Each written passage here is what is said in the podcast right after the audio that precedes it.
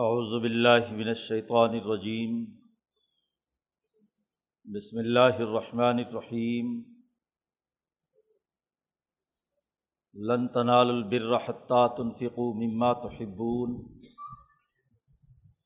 وما تنفقوا من شيء فإن الله به عليم كل الطعام كان حلا لبني إسرائيل علامہ حرم اسرائیل علی نفسه من قبل ان تنزل التوراہ قل فأتوا بالتوراة فتلوها ان کنتم صادقین فمن افترى على الله الكذب من بعد ذلك هم الظالمون. قل صدق اللہ فاتبعوا ملة ابراہیم حنیفہ وما کان من المشرقین ان اول بیت وضع للناس للذی ببکت مبارکم و حدل للعالمین فیہ آیاتم بیناتم مقام ابراہیم ومن دخلہ کان آمنہ ولی اللہ علناس حج البیت من استطاع علیہ سبیلا.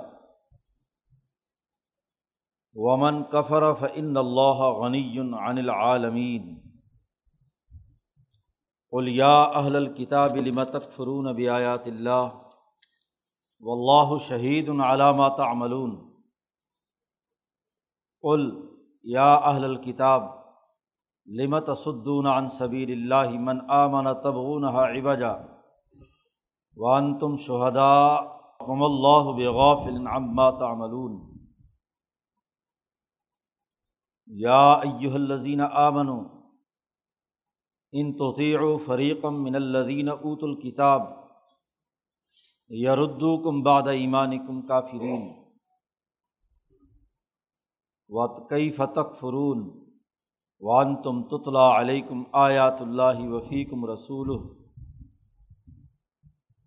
ومن یعتصم باللہ فقد ہدیہ الا صراط مستقیم صدق اللہ العظیم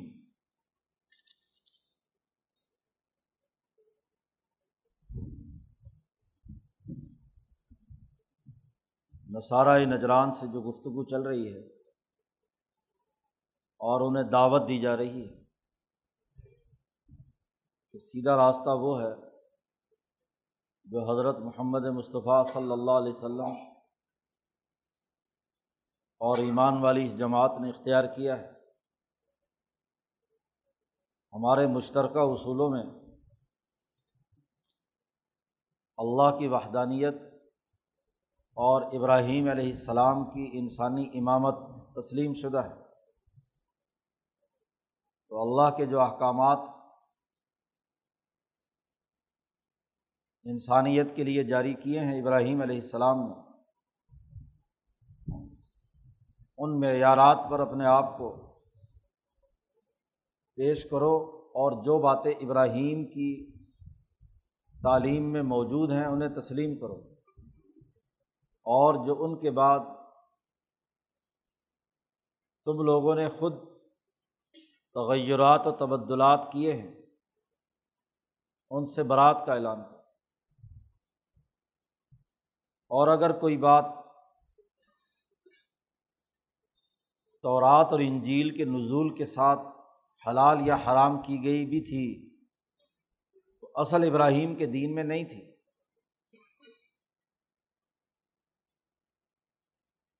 وہ اگر اسرائیل کی ضرورت کی وجہ سے ہوئی تو اس کا یہ مطلب نہیں کہ وہ اصل ابراہیمی اصول میں شامل ہو گئی۔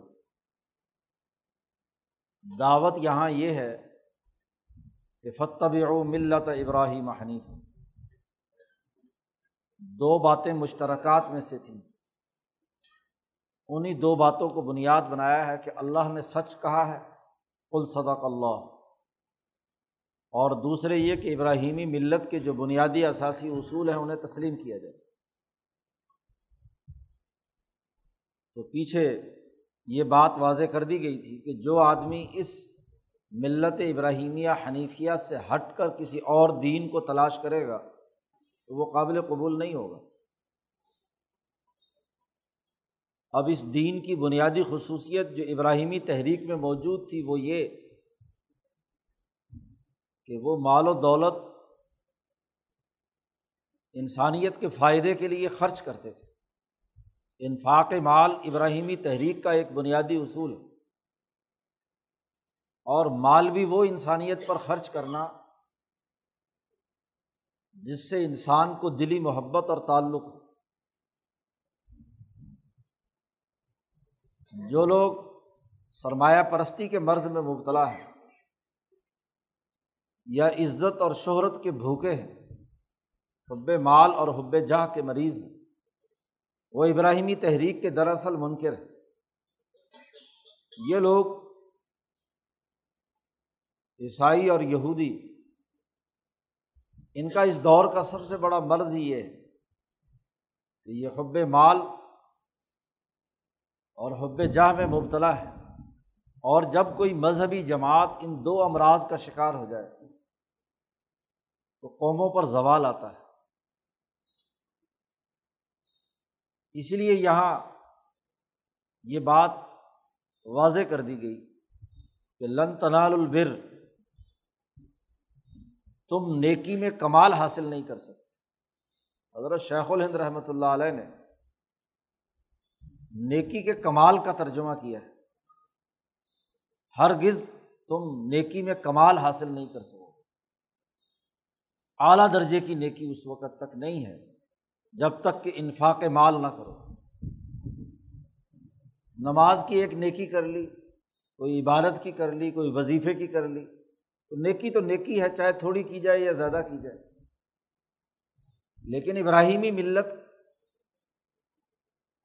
کے نقطۂ نظر سے نیکی کا کمال تبھی حاصل ہوگا کہ دل میں جس مال کی زیادہ محبت ہے یا جس عہدے اور جاہ پرستی کا زیادہ مرض پایا جاتا ہے، اس کو انسانی فائدے کے لیے استعمال میں لایا جائے اسے خرچ کیا جائے تم نیکی کا کمال حاصل نہیں کر سکتے۔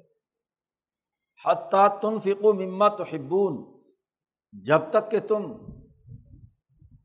اپنے محبوب چیزوں میں سے کچھ خرچ نہ کرو۔ جن کے ساتھ تمہارا دلی لگاؤ ہے، تو دل کی محبت جب تک ختم نہیں کرو گے، مال کی محبت دل میں گھس جائے، عہدے اور مرتبے کی محبت دل میں پیدا ہو جائے۔ تو اب اس کا علاج اس وقت تک ممکن نہیں جب تک کہ اس دل کی اس محبت کو منقطع کر کے اللہ کے ساتھ نہ جوڑا جائے۔ تو اپنا محبوب ترین مال جب تم اللہ کے راستے میں خرچ کرو گے کب نیکی کا کمال حاصل ہوگا؟ صرف کلمہ پڑھ لیا، کچھ عبادات کر لی، کچھ رسوم وظائف کر لیے، رسومات کر لیے، اور اس نیکی پر تم نے قناعت اختیار کر لی۔ ایسا نہیں ہے۔ عوام یا غریبوں کے لیے تو چلو اتنا بھی کافی ہے، لیکن جو اہل علم و شعور ہوں، رہنمائی کے دعوے دار ہوں، تو رہنما وہی بن سکتا ہے جس میں کمال موجود ہو۔ جس میں اپنے علم و فن کا کمال نہیں ہے، وہ لیڈر اور رہنما کیسے بن سکتا ہے؟ ورکر ہو سکتا ہے کہ چلو جی اس کو ایک کام کی صلاحیت تھی، اس نے اس کے مطابق کام کر لیا۔ مال کی استطاعت ہی نہیں ہے تو وہ مال خرچ کیا کرے گا؟ لیکن جو لیڈر اور رہنما بنے، مذہبی رہنما بنے یا سیاسی رہنما اور لیڈر بنے، اس کے لیے تو لازمی ہے۔ کہ اس کی نیکی کا کمال تب ہوگا کہ جب وہ اپنا محبوب ترین مال اللہ کے راستے میں خرچ نہ کر دے۔ بلکہ صوفیہ کے یہاں تو اس وقت تک کمال حاصل نہیں ہو سکتا جب تک کہ اپنی جان بھی اللہ کے لیے وقف نہ کر دے۔ حضور صلی اللہ علیہ وسلم کے بارے میں آتا ہے نا کہ آپ جواد، سخی۔ اور ابیا اور اولیا کی سخاوت یہ ہے کہ نہ صرف اپنی ملکیت میں مال بلکہ اپنے آپ کو اللہ کے دین کے غلبے کے لیے وقف کر دینا۔ اس کا اوڑھنا بچھونا، تمام امور، وہ اپنی خواہش، اپنے نفس، اپنے ارادے اور اپنی طبیعت کے تقاضے سے نہیں ہوتے، وہ اللہ کے حکم سے ہوتے حضرت شیخ عبد القادر جیلانی رحمۃ اللہ علیہ نے جیسا فیوز یزدانی میں، مجالس ستین میں ہر جگہ یہ بحث فرمائی ہے کہ اپنے نفس، اپنے ارادے اور اپنے طبیعت سے باز آ جا اور اللہ کے حکم اور ارادے کے اندر، اس کے ارادے کے تابع اپنے ارادے اور اپنے تمام کاموں کو کر لو اور جس نے اپنا جسم ہی سفرد کر دیا اپنے تمام روح اور جان اللہ پر فدا کر دی، اس سے بڑا کون سخی ہو سکتا ہے؟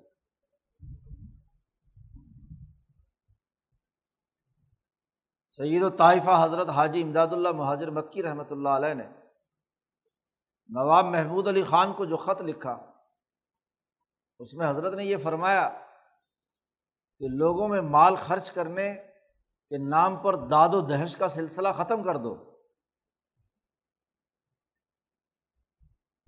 یہ نہ ہو کہ تم وہاں سے مال منگا کر یہاں لوگوں میں تقسیم کر کے کہو کہ جی میں بڑا سخی ہوں۔ جو اپنے وجود کو اللہ کے سپرد کر بیٹھا، اس سے بڑا کوئی جواد اور سخی نہیں ہو سکتا تو اپنے آپ کو سپرد کرو۔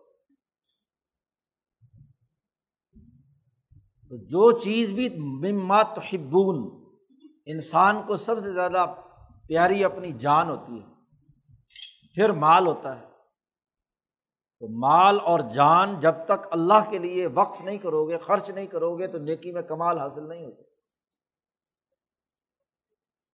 اور وماتن فکو من شعین اللہ پاک فرماتے ہیں کہ جو بھی معمولی سی سی معمولی سی چیز جو بھی خرچ کرو گے، روپیہ، پیسہ، اپنا عہدہ اور اپنی طاقت، انسانی مفاد کو پورا کرنے کے لیے خرچ کرو گے، اپنا وقت خرچ کرو گے، اپنی جان خرچ کرو گے،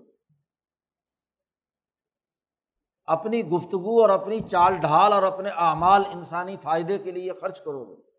ظلم مٹانے، عدل قائم کرنے، انسانوں کو سچائی کی دعوت دینے، جو بھی خرچ کرو گے، من شعی ان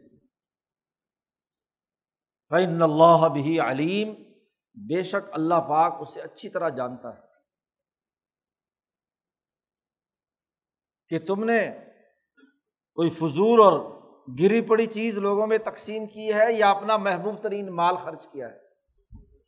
تمہیں جس کی ضرورت نہیں تھی تھی وہ اٹھا کر باہر دے دو۔ جیسے آج کل سرمایہ داری نظام والے کہتے ہیں، چھلکتی ہوئی معیشت۔ کہ سرمایہ دار کا پیالہ اتنا بھر دو کہ اس میں سے جو چھلک کر باہر نکلے، وہ غریبوں کو مل جائے۔ عجیب فلاسفی ہے۔ یہ تو مما تو ہبون نہیں ہے۔ یہ تو مجبوری ہے کہ آپ کے پیالے میں آتا ہی نہیں ہے۔ انسان دو روٹی سے زیادہ کھا نہیں سکتا۔ ایک سوٹ بیک وقت ایک سوٹ سے زیادہ پہن نہیں سکتا۔ چھ بھائی دو فٹ کی جگہ سے زیادہ بڑی میں جگہ میں سو نہیں سکتا۔ کتنی ٹانگیں پھنسارے گا، کتنے کمروں میں پھیلا لے گا۔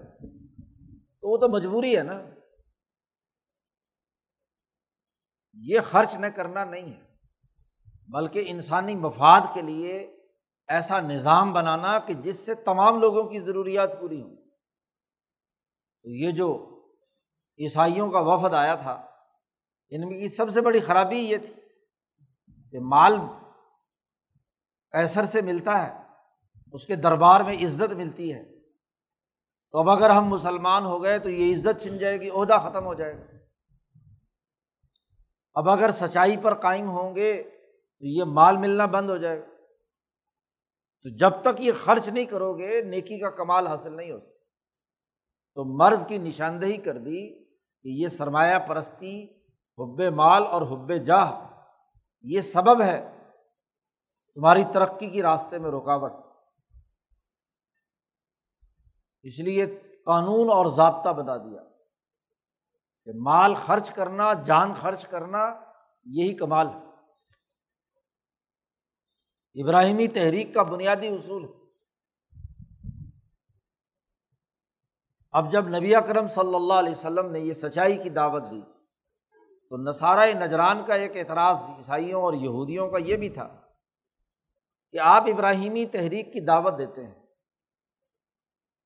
جبکہ ابراہیمی تحریک کے انبیاء اسرائیل اور اس کے بعد تورات اور انجیل میں ابراہیمی قانون اور ضابطہ جو بیان کیا گیا ہے وہ یہ کہ وہ اونٹ کا دودھ اور گوشت استعمال نہیں کرتے تھے، حرام قرار دیا گیا ہے۔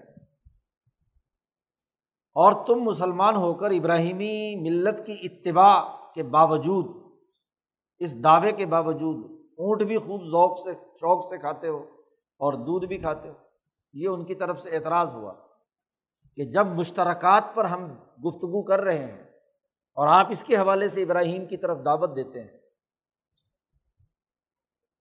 اس طرح آیات کا پورا ربط سمجھ میں آ جاتا ہے کہ مشترکات میں ابراہیم کو معیار جب مانا ہے تو ابراہیمی جو تعلیم ہمارے پاس آئی ہے تورات اور انجیل میں وہ تو یہ ہے کہ اسرائیل کے اوپر یعقوب علیہ السلام پر اونٹ کا گوشت اور دودھ حرام تھا۔ اور تورات میں بھی یہ موسا علیہ السلام پر یہ حکم نازل ہوا۔ اور آپ ابراہیمی دین کے ساتھ وابستگی کے دعوے دار ہیں اور اونٹ اور گوشت خوب کھاتے ہیں۔ تو اللہ نے اس کا جواب دیا یہاں اور بات واضح کر دی کہ کل تعامی کانا ہل بنی اسرائیل۔ تمام کھانے جو حلال ہیں وہ ابراہیم بنی اسرائیل پر حلال تھے۔ اصل ابراہیمی تحریک میں یہ اونٹ اور گوشت کی حرمت نہیں ہے۔ تمام پاکیزہ اور طیب چیزیں، حلال چیزیں ابراہیم علیہ السلام کے تمام ماننے والوں پر حلال تھیں۔ علامہ حرما اسرائیل علیہ نفسی ہی من قبل انتنزلت تورا سوائے اس کے کہ جسے خود اسرائیل نے اپنے نفس پر حرام قرار دیا۔ اور وہ بھی تورات کے نازل ہونے سے کہیں پہلے۔ تورات تو موسا علیہ السلام پر نازل ہوئی۔ جو یوسف علیہ السلام سے دو سو سال کے بعد آئے، دو ڈھائی سو سال کے بعد۔ اور خود یوسف علیہ السلام یعقوب کے بیٹے ہیں، اسرائیل کے بیٹے ہیں۔ تو جو بات دو ڈھائی سو سال کے بعد نازل ہوئی ہے، اس سے بہت پہلے یعقوب نے خود اپنے اوپر اسے حرام قرار دیا تھا۔ اب خواہ اسرائیل نے یعنی یعقوب علیہ السلام نے کسی نظر اور منت کے نام پر اپنی محبوب ترین چیز اللہ کے راستے میں نظر مان کر اپنے اوپر حرام قرار دی ہو کہ میرے بیٹے مجھے واپس مل جائیں، یوسف اور بنیامین اگر وہ مجھے مل گئے تو میں اپنی محبوب ترین چیز نہیں کھاؤں گا۔ یا خود یعقوب کی جسمانی حالت ایسی تھی، مختلف اقوال کہ گوشت اونٹ کا کھانے سے ان کے جسم پر خارش یا تکلیف یا کوئی مرض پیدا ہوتا تھا۔ جو بھی وجہ ہو۔ تو اسرائیل اور اس کی اولاد کا معاملہ یہی تھا۔ کہ انہیں یہ گوشت ہضم نہیں ہوتا تھا۔ اونٹ کا گوشت اور اس کا دودھ، چاہے مرض کی وجہ ہو یا اپنی کوئی نظر اور منت ماننے کے نتیجے میں اسرائیل نے اپنے اوپر کوئی چیز حرام قرار دی ہو۔ تو اسرائیل سے لے کر موسا علیہ السلام تک کے دو ڈھائی سو سالہ دور میں اپنے دادا پردادا کی نسبت سے سارے بنے اسرائیل دودھ، اونٹ کا دودھ اور گوشت نہیں کھاتے تھے۔ انہیں تکلیف ہو جاتی تھی۔ تو تورات میں حکم نازل ہوا موسا علیہ السلام کے کہ تم یہ نہ کھایا کرو۔ کیونکہ اس کا مقصد تو علاج ہے۔ ایسی چیز کے کھانے سے انہیں تکلیف ہوتی ہے۔ اب جن جن کھانوں کو حرام قرار دیا گیا ہے، وہ اس لیے کہ انسانوں کو وہ مضر ہے اس لیے حرام قرار دیا گیا ہے۔ اور ان کھانوں کو حلال قرار دیا گیا جو انسانی جسم کے لیے مفید ہے۔ اب اگر کسی ایک نسل کے لیے کوئی ایک چیز تکلیف دہ ہے، تو کوئی لازمی اور ضروری ہے، دین کا کوئی تقاضا ہے کہ تکلیف دہ چیز ضرور کھائے بہت سی حلال چیزیں ہیں، لیکن کسی مرض یا تکلیف کی حالت میں طبی نقطۂ نظر سے وہ ممنوع ہو جاتے ہیں۔ تو تورات میں جو حکم آیا تھا، وہ تو بنی اسرائیل، چونکہ موسا علیہ السلام بنی اسرائیل کی طرف مبوس ہوئے ہیں، اپنی قوم کی طرف مبوس ہوئے ہیں۔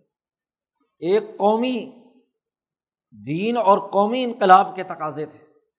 اور قومی نقطۂ نظر سے جو چیزیں ہوتی ہیں، لازمی نہیں کہ وہ بین الاقوامی سطح پر بھی مقرر ہوں۔ ابراہیم علیہ السلام تو کل انسانیت کے رہنما اور لیڈر ہیں۔ بین الاقوامی اور عالمی تحریک کا مرکز ہے۔ اور وہاں اقوام عالم کے مختلف مزاجوں کو ایک مشترکہ انسانیت پر متفق کیا جاتا ہے۔ اب محمد مصطفیٰ صلی اللہ علیہ وسلم اس تحریک کو بین الاقوامی سطح پر غالب کرنے والے ہیں۔ تو ابراہیم کا اصل دین بحال کر دیا گیا۔ کیونکہ یہ بین الاقوامی تحریک ہے۔ یہ صرف اسرائیل اور ان کی اولاد بنی اسرائیل کے مزاج کے مطابق تھوڑا ہی ہوگا دین۔ یہ فرق۔ مولانا سندھی نے یہاں بڑی خوب بات کی ہے کہ یہاں عام طور پر مفسرین اس بات کو نظر انداز کر دیتے ہیں کہ حضور صلی اللہ علیہ وسلم کی دو بے ستیں ہیں۔ اس مسئلے کو امام شاہ ولی اللہ دہلوی نے حل کیا ہے۔ شاہ صاحب کہتے ہیں کہ حضور صلی اللہ علیہ وسلم کی دو بے ستیں ہیں۔ ایک بے ست قریش کی طرف قومی نقطۂ نظر سے۔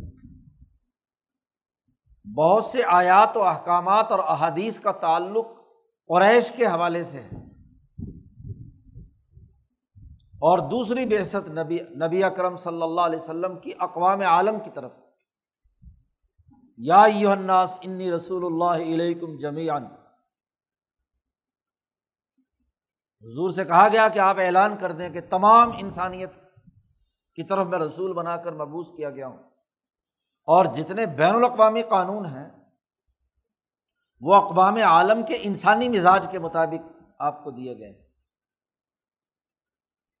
تو بنی اسرائیل پر اگر ایک چیز حرام تھی، تو ان کے قومی نقطۂ نظر سے تھی۔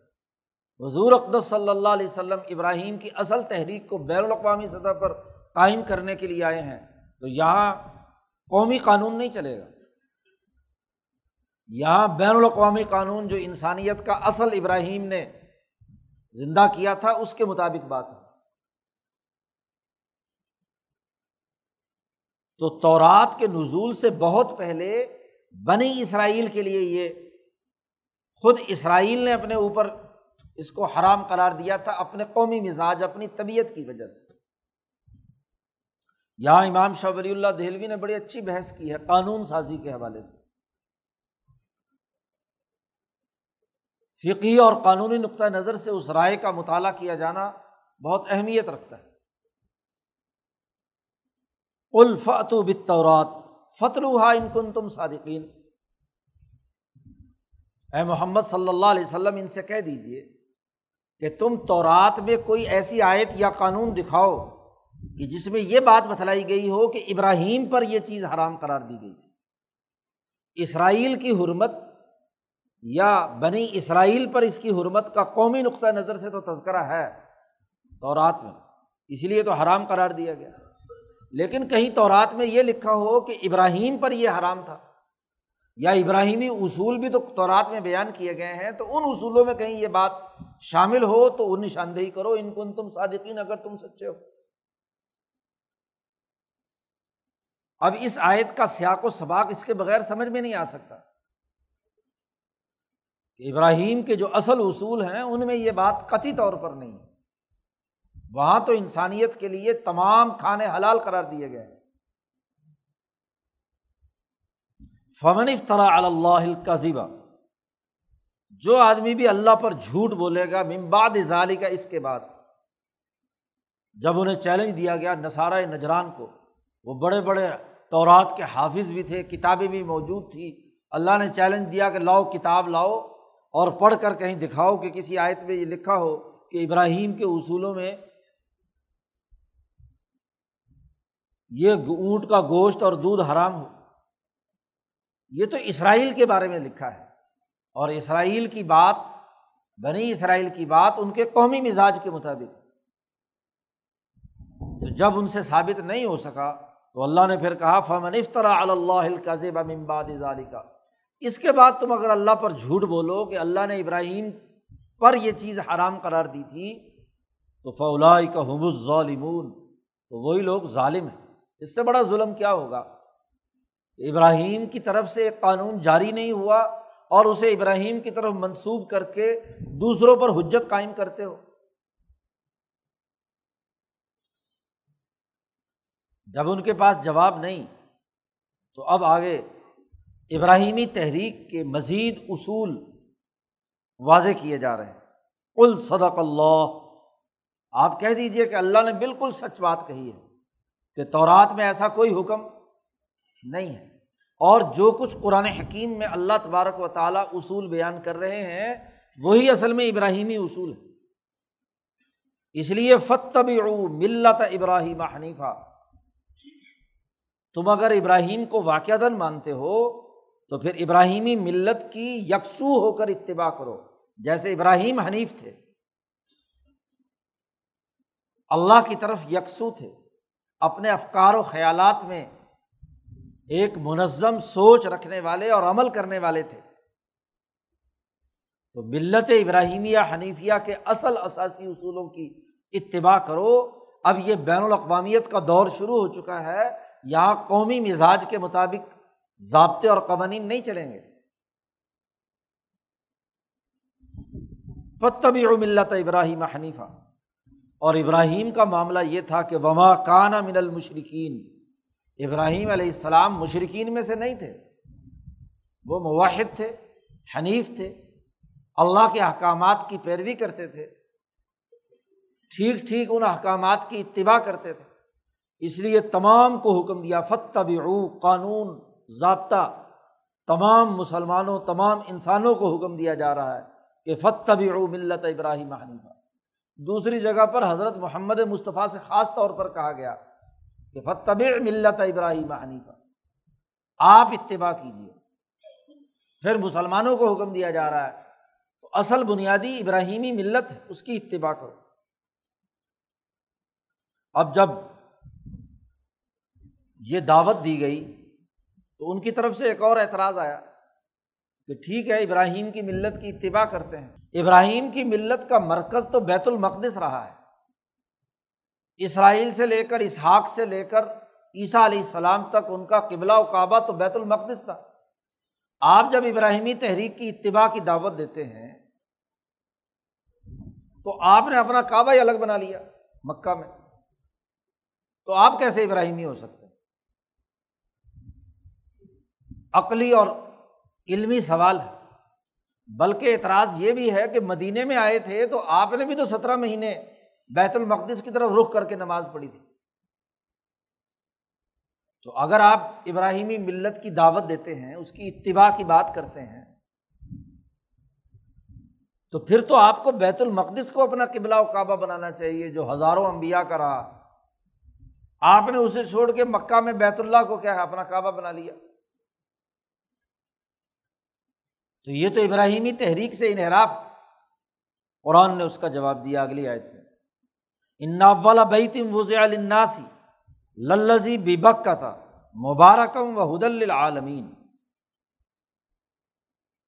دنیا میں سب سے پہلا گھر جو کل انسانیت کے لیے بین الاقوامی سطح پر موجود بنایا گیا، تعمیر کیا گیا انسانیت کے لیے۔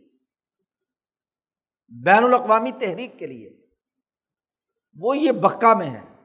بکا یا مکہ ایک ہی مطلب ہے۔ قرآن نے یہاں فصیح عربی میں بکا اسے کہا جاتا ہے۔ وہ لفظ استعمال کیا للدی بک کا تھا۔ کل انسانیت کا بین الاقوامی مرکز جو سب سے پہلے بنایا گیا وہ یہی ہے۔ آدم علیہ السلام نے اسی کو مرکز رکھا۔ انہوں نے تعمیر کیا۔ پھر طوفان نوح کے بعد خود ابراہیم نے بیت المقدس کی تعمیر سے بھی چالیس سال پہلے ابراہیم اور اسماعیل نے یہ گھر بنایا بین الاقوامی تحریک کے لیے۔ اب یہاں بھی مولانا سندھی رحمۃ اللہ علیہ نے جو یہاں گفتگو کی ہے، اس کے بغیر آیت کا پورا مطلب سمجھ میں نہیں آتا۔ آدم نے بنایا تھا انسانیت کے لیے یا نہیں بنایا تھا، اس کی تاریخی روایات لیکن یہ بات تو طے شدہ ہے کہ ابراہیم نے اور اسماعیل دونوں نے مل کر یہ بنایا۔ مولانا سندھی فرماتے ہیں اس کا یہ مطلب نہیں آیت کا کہ سب سے پہلے دنیا میں انسانیت کا گھر یہ بنا تھا۔ ضروری نہیں۔ بات یہاں یہ ہو رہی ہے کہ بین الاقوامی تحریک کا مرکز کون سا ہے؟ ایک قومی مرکز ہے اور ایک بین الاقوامی مرکز ہے۔ بیت المقدس مرکز رہا ہے۔ لیکن وہ ایک قومی مرکز تھا، بنی اسرائیل کا مرکز تھا۔ اسحاق کی اولاد، یعقوب کی اولاد کا مرکز تھا۔ اب بین الاقوامیت کا دور شروع ہو رہا ہے۔ یہ بین الاقوامی مرکز ہے۔ بیت المقدس کو تم نے قبلہ و کعبہ رکھا بنی اسرائیل کے لیے، کیونکہ یہ سارے امبیا بنی اسرائیل ہیں۔ ان کی دعوت کا ہدف صرف اسرائیلی نسل تھی۔ یعقوب کی اولاد تھی۔ اس کے لیے یہ قومی مرکز ہے اور قوموں کے مراکز ہوا کرتے ہیں۔ قومی مرکز کا بین الاقوامی مرکز سے کیا جھگڑا؟ یہ بین الاقوامی مرکز ہے۔ اس لیے ابراہیم نے اپنے بڑے بیٹے اسماعیل کے ساتھ مل کر یہاں اس وادی غیر زی ذرا میں، جس کی تفصیلات پیچھے صورت بقرہ میں بیان ہو چکی ہیں ویز یرف ابراہیم القواعد من البیتی و اسماعیل ابراہیم اور اسماعیل نے یہ مرکز بنایا بین الاقوامی۔ اور کبھی بین الاقوامی نظام قائم نہیں ہو سکتا جب تک کہ پہلے قومی سطح کے نظام وجود میں نہ آئے۔ تو ابراہیم کا اصل وطن جو کنان تھا، فلسطین تھا، وہاں جا کر انہوں نے قومی تحریک شروع کی۔ جماعت بنائی اس جماعت نے آگے چل کر یوسف علیہ السلام کے زمانے میں حکومت قائم کی مصر میں۔ پھر وہاں سے موسا علیہ السلام انہیں نکال کر دوبارہ لائے اور پھر بیت المقدس کی حکمرانی۔ تو یہ ارتقاء کا ایک دور ہے جو اسرائیل سے لے کر عیسیٰ علیہ السلام تک انسانیت کے سامنے رہا۔ اب ابراہیم و اسماعیل نے جو مرکز بنایا تھا عالمی مقاصد کے لیے اس لیے جب یہ مرکز بنایا تو اعلان کیا گیا تھا کہ ازن فناس کل انسانیت کو یہاں دعوت دو۔ تو یہ ہمیشہ سے عالمی تحریک کا مرکز ہے۔ بے شک سب سے پہلا گھر وز الناس ہی کل انسانیت کے لیے جو بنایا گیا۔ اب اس سے یہ کوئی انکار نہیں ہے کہ ایک گھر بیت المقدس بنایا تھا بنی اسرائیل کے لیے وزی علی بنی اسرائیل۔ اس سے اس کا کیا جھگڑا ہے؟ لیکن انسانیت کا گھر یہ تھا للزی بک کا تھا، جو مکہ میں، اور مبارکن جو بہت ہی برکت والا ہے۔ وہ ہدل عالمین ہدل بنی اسرائیل نہیں ہدل عالمین تمام اقوام عالم کے لیے یہ ہدایت کا مرکز، بلا تفریق رنگ، نسل، مذہب۔ عالمی اصول ہے اور عالمی تحریک اس کے لیے یہ مرکز بنایا گیا ضرور ایک زمانے میں یہ قریشیوں کا مرکز رہا ہے۔ اسماعیل کی اولاد کا مرکز رہا ہے۔ حضور کی آمد سے پہلے۔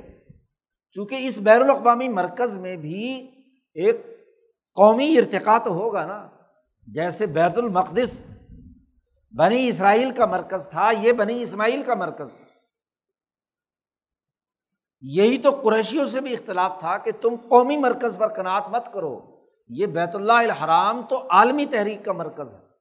اب اپنے قومی تعصبات ختم کرو اور کل انسانیت کی ہمدردی اپنے اندر پیدا کر کے اس کے لیے اس مرکز کو استعمال میں لاؤ۔ ابو جہل سے بنیادی اختلاف۔ قریشیوں سے یہی کہ قومیت کے تنگ دائرے سے اوپر اٹھو۔ قریشیت کے ایک محدود دائرے سے اوپر اٹھ کر بین الاقوامی کردار کے لیے اپنے آپ کو تیار کرو۔ حد العالمین تو عالمی تحریک کا مرکز یہی ہے، ٹھیک ہے ایک قومی نقطۂ نظر سے بنی اسرائیل کا وہ مرکز رہا۔ اور جب تک مکہ مکرمہ کو قریشیوں کی قومی طاقت سے آزاد نہیں کر کے اس کی بین الاقوامی حیثیت بحال نہیں کر دی گئی غزوہ بدر کے موقع تک ان کی سیاسی طاقت ٹوٹ نہیں گئی۔ بین الاقوامی تحریک مدینے سے اٹھنی شروع ہوئی اور اس نے بیت اللہ کے اس مرکز کو آزاد کرانے کا عمل شروع کر دیا۔ اور امید کی کرن سامنے آ گئی کہ اب ان کی سیاسی طاقت ٹوٹ گئی۔ تو سترہ مہینے پورے ہو گئے تھے، اس لیے کیا ہے؟ بیت المقدس کے بجائے کیا ہے؟ اپنے عالمی مرکز کی طرف رخ کر کے نماز پڑھی۔ جب تک وہ قومی مرکز تھا تو چونکہ مدینے کے یہودی یہاں رہتے تھے اور وہ بیت المقدس کی طرف رخ کر کے نماز پڑھتے تھے، تو ٹھیک ہے، حضور بھی نماز پڑھتے رہے۔ کسی قوم کو بین الاقوامیت کے لیے تیار کرنا ہو تو پہلے مرحلے میں ان سے لڑائی، جھگڑا کرنے کا کیا فائدہ؟ تو اس لیے مدینے والے اگر اپنا مرکز بیت المقدس کو مانتے تھے تو ٹھیک ہے، وہ بھی ایک قومی مرکز ہے اور قریشیوں کا ایک مرکز، قومی مرکز ہے۔ غزوہ بدر کے موقع پر جب اس کی طاقت اور قوت ٹوٹ گئی، تو اب کیا ہے؟ بین الاقوامی مرکز کو اصل حیثیت بحال ہونے کا موقع آ گیا۔ تو حضور صلی اللہ علیہ وسلم نے اس کو مرکز بنا کر پھر باقی جو رہی سہی طاقت تھی، اگلے آٹھ نو سال میں ختم کر کے مکہ فتح کیا۔ تو اسے عالمی مرکز کے طور پر دوبارہ بحال کر تو اس میں جھگڑے کی کیا بات ہے؟ نسارا نجران سے یہ گفتگو فتح مکہ کے بعد ہو رہی ہے۔ تو اب اس کی عالمی حیثیت بحال ہو چکی۔ اس لیے اب تمہیں ابراہیمی تحریک سے وابستگی اختیار کرنی چاہیے۔ اب یہ تم نہیں کہہ سکتے کہ مکہ ایک قومی مرکز ہے۔ وہ اب قومی مرکز کے دائرے سے نکل کر عالمی مرکز بن چکا ہے۔ اب تمہیں بھی کیا ہے؟ ادھر رخ کرنا ہے۔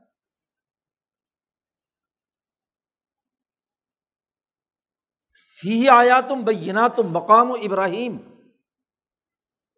یہ بین الاقوامی مرکز ہے۔ پیمائش کر لو پورے عرض کی۔ تمام جانبوں کا احاطہ کر لو۔ اس مرکز میں بڑی نشانیاں ہیں۔ آیا تم بینا تم اور بالخصوص مقام ابراہیم ہے۔ وہ پتھر ہے جس پر کھڑے ہو کر ابراہیم نے یہ عالمی مرکز تعمیر کیا تھا۔ مولانا سندھی نے اس مسئلے کو بھی بہت اچھے انداز میں حل کیا۔ اربوں میں دستور تھا، دنیا بھر میں بلکہ دستور ہے اور آج بھی ہے کہ جب حد براری کی جاتی ہے، حد بندی کی جاتی ہے، تو جہاں حدود جا کر مکمل ہوتی ہیں، وہاں ایک پتھر گاڑتے ہیں۔ قبیلوں اور جھگڑوں میں زمینوں کا اختلاف ہوتا تھا۔ تو پھر وہ ان کا جرگا بیٹھتا تھا۔ وہ چاروں طرف سے پیمائش کر کے جس پر پورے جرگے کا اتفاق ہو جاتا تھا، تو وہاں اس جگہ پر ایک پتھر گاڑتے تھے۔ کالا سیاہ پتھر اس لیے گاڑتے تھے کہ دور سے نظر آئے تو وہاں ایک پتھر گاڑتے تھے۔ اور سب لوگ اس کے اوپر ہاتھ رکھ کر عہد کرتے تھے کہ یہ حد بندی ہو گئی ہماری۔ اس قبیلے کی زمین یہاں آ کر اس پتھر سے اس طرف شروع ہو رہی ہے، ایک پہ دوسرے کی ادھر شروع ہو رہی ہے، تیسرے کی ادھر شروع ہو رہی ہے، چوتھے کی۔ چار طرفیں۔ یا اگر اس کی کوئی اور ذیلی تقسیم ہوئی ہے، تو ان کی حد براری ہوگی کہ یہ پتھر ہے، اس سے ہم پیمائشیں لے کر جائیں گے۔ اور اسی کی بنیاد پر کیا ہے؟ آج بندوبست اراضی ہوتا ہے۔ تو اس میں بھی پتھر بنیادی حیثیت رکھتا ہے۔ ریونیو ریکارڈ دیکھنے والے جانتے ہیں اچھی طرح۔ تو ایسا ہی پتھر جو پوری دنیا میں تمام انسانوں کے لیے قائم کیا اور اس پر عہد کیا جاتا تھا۔ سب قبیلے عہد، حلف اٹھاتے تھے پتھر پر ہاتھ رکھ کے کہ ہم اس پتھر سے آگے پیچھے۔ اور کوئی آدمی قبیلہ رات کو اٹھ کر یہ نہیں کہ پتھر ادھر سے اٹھا کر ادھر لے جائے۔ کیونکہ سب سے بڑا جھگڑا یہ بھی ہوتا تھا کہ پتھر تو لگا دیا، اس کے بعد کوئی طاقتور جو ہے رات کو خفیہ طور پر پتھر اٹھا کر ادھر لے گیا دوسروں کی زمین پر قبضہ کرنے کے لیے۔ تو وہ حلف اٹھاتے تھے پتھر پر رکھ کر، اب وہ پتھر مقدس بن جاتا تھا۔ مقدس اس نقطۂ نظر سے کہ اس کو ہلانا جائز نہیں ہے۔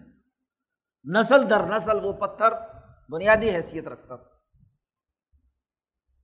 تو اب وہ پتھر جس پر کھڑے ہو کر ابراہیم نے خانہ کعبہ تعمیر کیا اور انسانیت کا مرکز بنایا اور اللہ سے عہد کیا کہ یہ صرف اور صرف اے اللہ تیرے لیے ہم بنا رہے ہیں، تیرا گھر ہے۔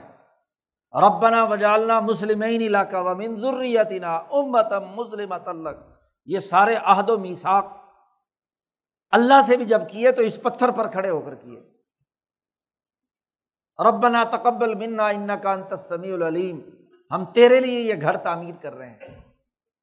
تو جیسے انسانوں کے درمیان کسی چیز کو مرکز بنا کر لوگ اس پر عہد کرتے ہیں، تو دنیا کا سینٹرل پلیس یہی ہے مکہ۔ اور اس میں بھی یہ خانہ کعبہ کی جگہ۔ یہاں یہ پتھر لگا کر خانہ کعبہ تعمیر کر دیا۔ اور جس منفرد پتھر پر کھڑے ہو کر ابراہیم نے یہ کام کیا اس پہ ابراہیم کے پاؤں کے نشان آج بھی موجود ہیں۔ تو یہ بڑی نشانی ہے۔ قوموں کے اجتماعی نظام میں، سیاسی اور اجتماعی نظام میں اس پتھر کی بڑی قیمت ہے۔ یہی معاملہ اس حجر اسود کا ہے۔ وہ کالا پتھر دراصل اسی بنیاد پر کیا ہے؟ لگایا گیا۔ اب وہ جنت سے آیا اور اس کو، چونکہ ایک مقدس معاہدہ ہو رہا ہے اللہ کے درمیان اور کل انسانیت کے نظام کے درمیان۔ تو چاہے وہ جنت سے آیا ہو یا یہیں کا پتھر ہو، اس پتھر کو مرکز بنا کر، اس پر چونکہ اللہ سے ربط کا ایک معاہدہ ہوا، جو انسانی دنیا میں جھگڑے نمٹانے کے لیے ہوتا تھا۔ تو اس لیے آیاتم بیناتم بڑے سنگھائی میل ہیں، بڑی نشانیاں ہیں اس مقام پہ۔ صفا کا پہاڑ ہے مروا ہے، شاعر میں سے ہے۔ منا ہے، مزدلفہ ہے، عرفات ہے، خود یہ مکہ ہے۔ یہاں تو صرف اتنی ہی بات ہے، فی آیا تم بینا تم بڑی نشانیاں ہیں۔ اور ان میں سب سے اہم ترین مقام ابراہیم ہے۔ یہاں کیا عہد کیا گیا؟ یہ عہد کیا گیا۔ دو بنیادی عہد ہے ایک امن کا، بلا تفریق رنگ نسل مذہب۔ تمام انسانیت کے لیے یہ امن کا مرکز ہوگا۔ یہ اس پتھر پر کھڑے ہو کر عہد کیا گیا خانہ کعبہ مقام ابراہیم۔ من داخلہ ہو جو بھی اس کے اندر داخل ہو گیا یہاں اس حرم کے اندر آ گیا کانا آمن گویا کہ دنیا کا اجتماعی اور سیاسی نظام امن کی بنیاد پر قائم ہوگا، اس کا یہ مرکز ہے، یہ پتھر لگا دیا گیا، گاڑ دیا گیا۔ اس خانہ کعبہ کے اندر یہ عہد کیا جا رہا ہے کہ دنیا کی تمام اقوام کے لیے بلا تفریق رنگ، نسل، مذہب امن قائم کرنے کا یہ مرکز۔ جہاں بھی بد امنی ہوگی، خوف، دہشت گردی ہوگی، اس کے خلاف یہ مرکز مزاحمت کرے گا۔ من دخل کانا امینہ اور جب یہ امن کا مرکز ہے، تو ولی اللہ علناسی ہج البیتی منستطاع الہی سبیلا۔ تمام انسانوں پر لازم ہے اللہ کی طرف سے۔ معاہدہ ہوا۔ ہے اللہ اور بندوں کا معاہدہ ہوا ہے کہ بندوں کو امن دینا ہے۔ اور اللہ نے انسانوں پر یہ فرض کیا ہے کہ جس کے اندر بھی استطاعت اور طاقت ہے وہ حج البعید اس امن کے مرکز، اس بیت اللہ میں آئے، اس کا ارادہ کرے، اس کا حج کرے۔ یہاں آ کر وہ حلف اٹھائے کہ وہ اپنے اپنے علاقے میں امن و امان کو یقینی بنائے گا۔ حاجی کی سب سے بڑی ذمہ داری حرم کے اندر بھی اور مناسب حج کے دوران بھی۔ فلاں رفس ولا فسوق و ولا جدالہ فی الحج۔ جھگڑا، لڑائی، دنگا فساد سے بچنا اور یہ ٹریننگ حاصل کرنے کے بعد اپنے اپنے مرکز میں جا کر بھی اسے امن کا نمائندہ بننا ہے۔ دہشت گردی اور قتل و غارت گری کا مرکز نہیں۔ منستطاع سبیلا، جس میں بھی طاقت استطاعت ہے، اس کے فقہی قاعدے اور ضابطے، وہ حج کے مسائل کے سلسلے میں قانونی طور پر بیان کیے ہیں فقہ نے۔ تو یہ مرکز کل انسانیت کے لیے امن کا ہے۔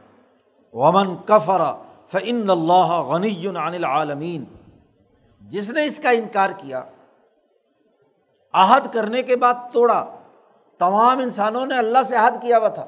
السط برب کم کالو بلا۔ امبیا کی اتباع کا حلف تھا۔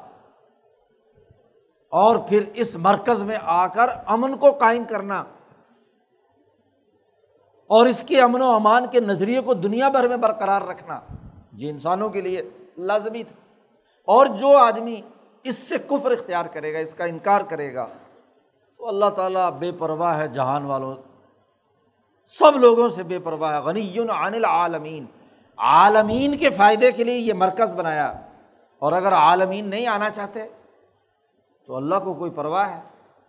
اللہ کی خدائی میں کیا کمی ہے؟ بے پرواہ ہے۔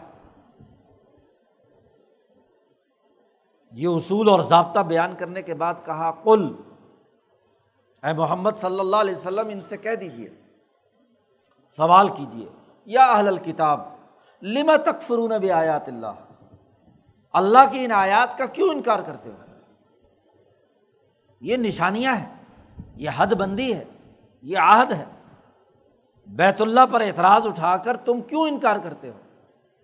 عالمی تحریک کا، ابھی تم قومی دائرے کے اندر الجھے ہوئے ہو۔ اور حالانکہ تمہارے سامنے یہ بات ہے کہ اس مکہ کے مرکز پر جو قومی ذہنیت کے لوگ متاثبانہ سوچ رکھنے والے لوگ تھے۔ ان کا ابھی خاتمہ ہوا ہے۔ تو کیا تمہارا مرکز بچ سکے گا؟ بیت المقدس۔ تم قومیت کے اس تنگ دائرے کے اندر محدود کب تک رہ سکتے ہو؟ لما تکفرون نبی آیات اللہ؟ و اللہ شہید علامات ملون تم جو حرکتیں کر رہے ہو، اللہ اچھی طرح باخبر۔ جو اعمال تم کر رہے ہو۔ خواہ اپنے قومی سوچ سے یا صرف تورات اور انجیل کی تعلیم کی بنیاد پر، اور وہ بھی محرف شدہ، اور اس میں سے بھی مطلب مطلب کی بات مانتے ہوں۔ جبکہ اسی طورات اور انجیل میں ہے کہ ہمارے بعد ایک نبی آنے والا ہے مبشرم بے رسولی یا عتیم امباد اسم احمد۔ اس کی بات ماننا، اس بین الاقوامی تحریک کا حصہ بننا۔ و اللہ شہید علامات ملون کل کہہ دیجیے اے محمد صلی اللہ علیہ وسلم، ان سے، یا اہل الکتاب لمت اسدون عن صبیر اللہ؟ من آمن تب ہوا جم و ان تم شہدا مسلمانوں کو اللہ کے راستے سے کیوں روکتے ہو؟ یہ یہاں کے عیسائی اور یہودیوں نے یہ حرکت کی تھی کہ یہ جو محمد صلی اللہ علیہ وسلم کی طاقت اور قوت ہے اس کے پیچھے یہ انصار مدینہ کی دو قبیلے، اوس اور خزرج کی اجتماعیت۔ اوس اور خزرج وہ قبیلے تھے جو حضور صلی اللہ علیہ وسلم کی آمد سے پہلے ایک سو بیس سال سال تک جنگ بعاث میں الجھے رہے۔ مشہور جنگ جو اوس اور خزرج کے درمیان رہی، جنگ بعاث تو دونوں قبیلے ٹکراتے رہتے تھے، بس ایک دوسرے کا خون بہاتے تھے۔ قومیتیں اور نسلی تضادات موجود تھے۔ اور چونکہ یہاں یہودیوں کے بھی دو قبیلے تھے، بنو نذیر اور بنو قریضہ ان کے درمیان بھی اختلاف تھا۔ تو ایک قبیلہ اوس کی طرف ہو جاتا اور ایک حضرت کی طرف ہو جاتا اور دونوں لڑائی میں اپنے بندے بھی برواتے اور ان کے بھی۔ تو قتل و غارت گری کا بازار گرم تھا۔ اب جب ان سے کہا کہ اپنی اپنی قومی عصبیتیں چھوڑ کر بین الاقوامی سطح پر امن کے لیے کردار ادا کرو، بیت اللہ کا مرک، کے مرکز کا بنیادی ہدف یہ ہے کہ من دخلا کانا آمینہ تو انہوں نے سازش کی۔ انہوں نے کہا کہ دیکھو یہ اس کی، اس طاقت کا سب سے بڑا مرکز انصار مدینہ ہے۔ اور عجیب بات ہے، سب مسلمان ہو کر اوسی اور خزرجی آپس میں ایسے بھائی بنے ہوئے ہیں کہ وہ اس جنگ کے نام و نشان ہی مٹ گئے تو ان کو بڑی تکلیف ہوئی۔ تو اپنی عصبیت جو قومی تھی اس کو چھوڑنے کے بجائے جو وحدت پیدا ہو چکی تھی، مسلمان جماعت میں اس کو توڑنے کی سازش کر رہے ہیں۔ تو انہوں نے ایک آدمی کو تیار کیا کہ ان کی مجلس میں جانا اور غیر محسوس انداز میں جہاں اوسی بھی ہوں اور خزرجی بھی ہوں، تو وہاں جنگ بعاث کا تذکرہ چھیڑ دینا۔ آگ لگانا تھوڑی سی ہاں جی اور پھر اس کو بھڑکانا۔ تو کسی کی دکھتی کی رقب پہ دیکھو جی فلاں جو خزرجی تھے، اوسیوں کو ایسے مارا تھا فلاں موقع پر بس ایسی بات چھیڑ دی۔ تو وہ جو جاہل لوگ ہوتے ہیں یا کمزور لوگ ہوتے ہیں، وہ پھر بات سے بات نکلنی شروع ہوتی ہے۔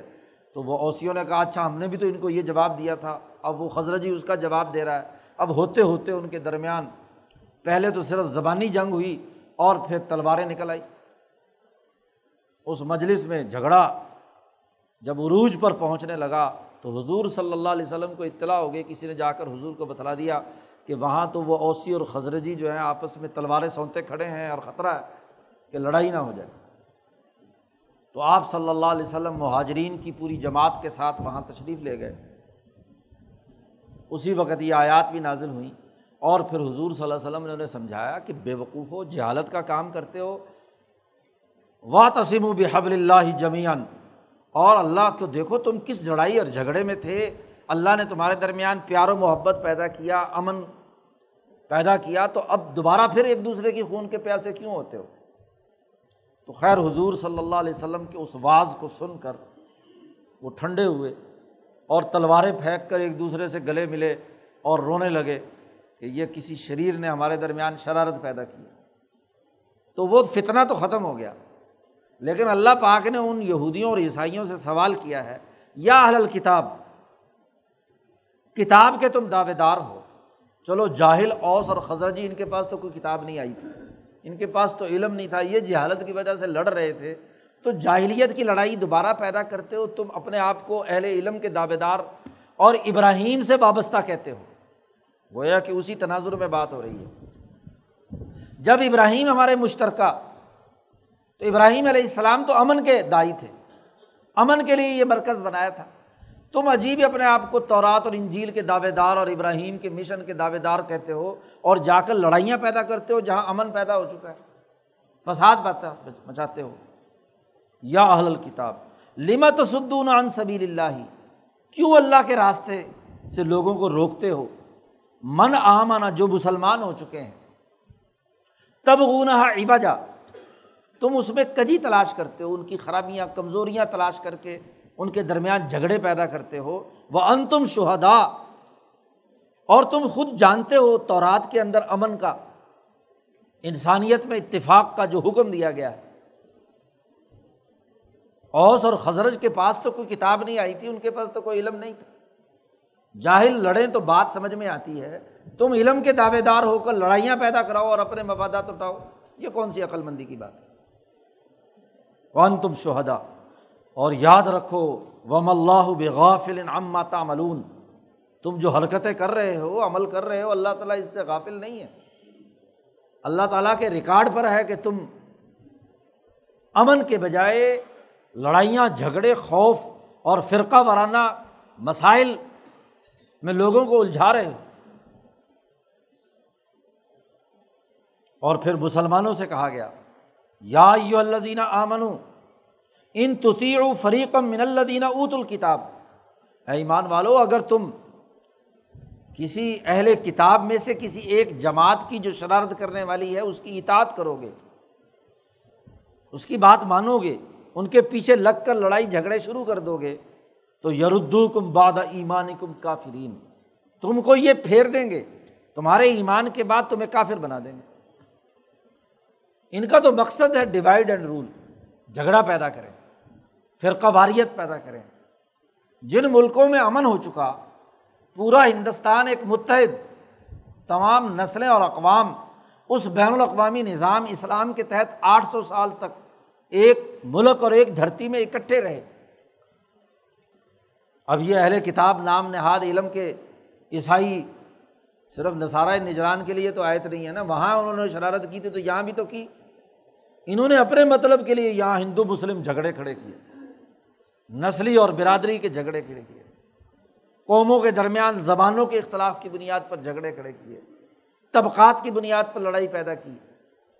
تو مسلمانوں کو کہا گیا، ہوش کے ناخن لو۔ تم اگر ان اہل کتاب کی عیسائیوں کی اطاعت کرو گے، تو یہ تمہیں ایمان لانے کے بعد کافر بنا دیں گے۔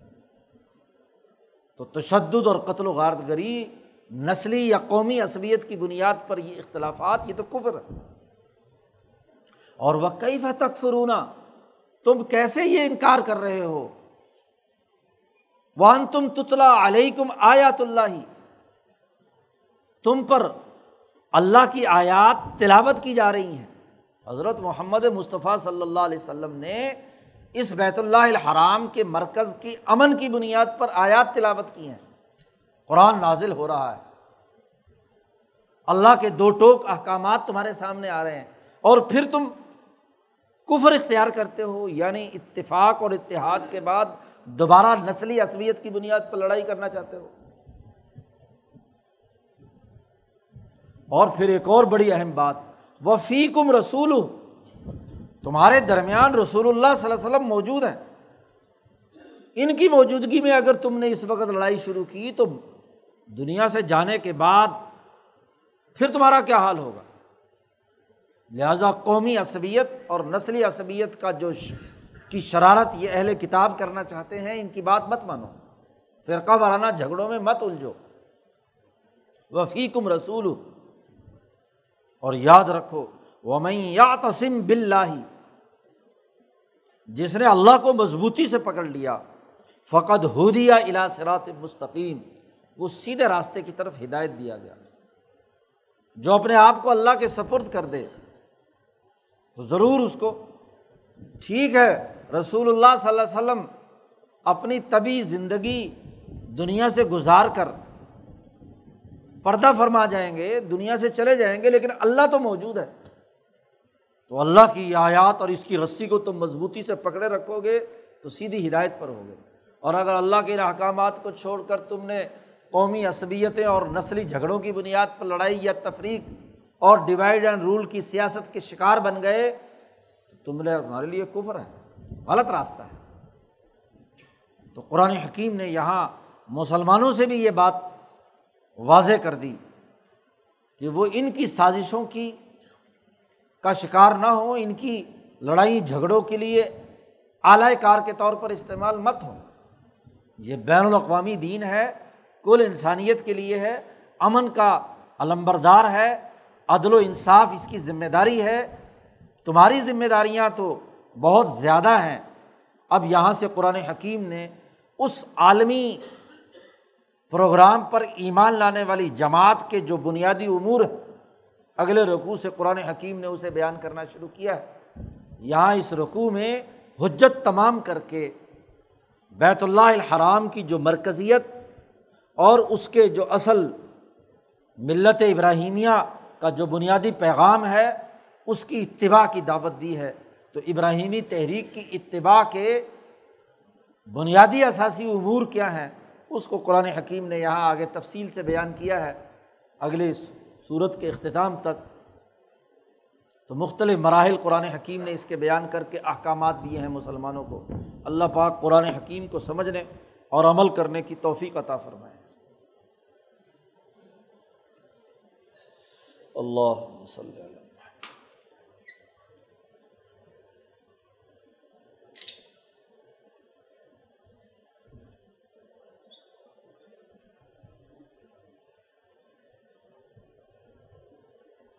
اجمعین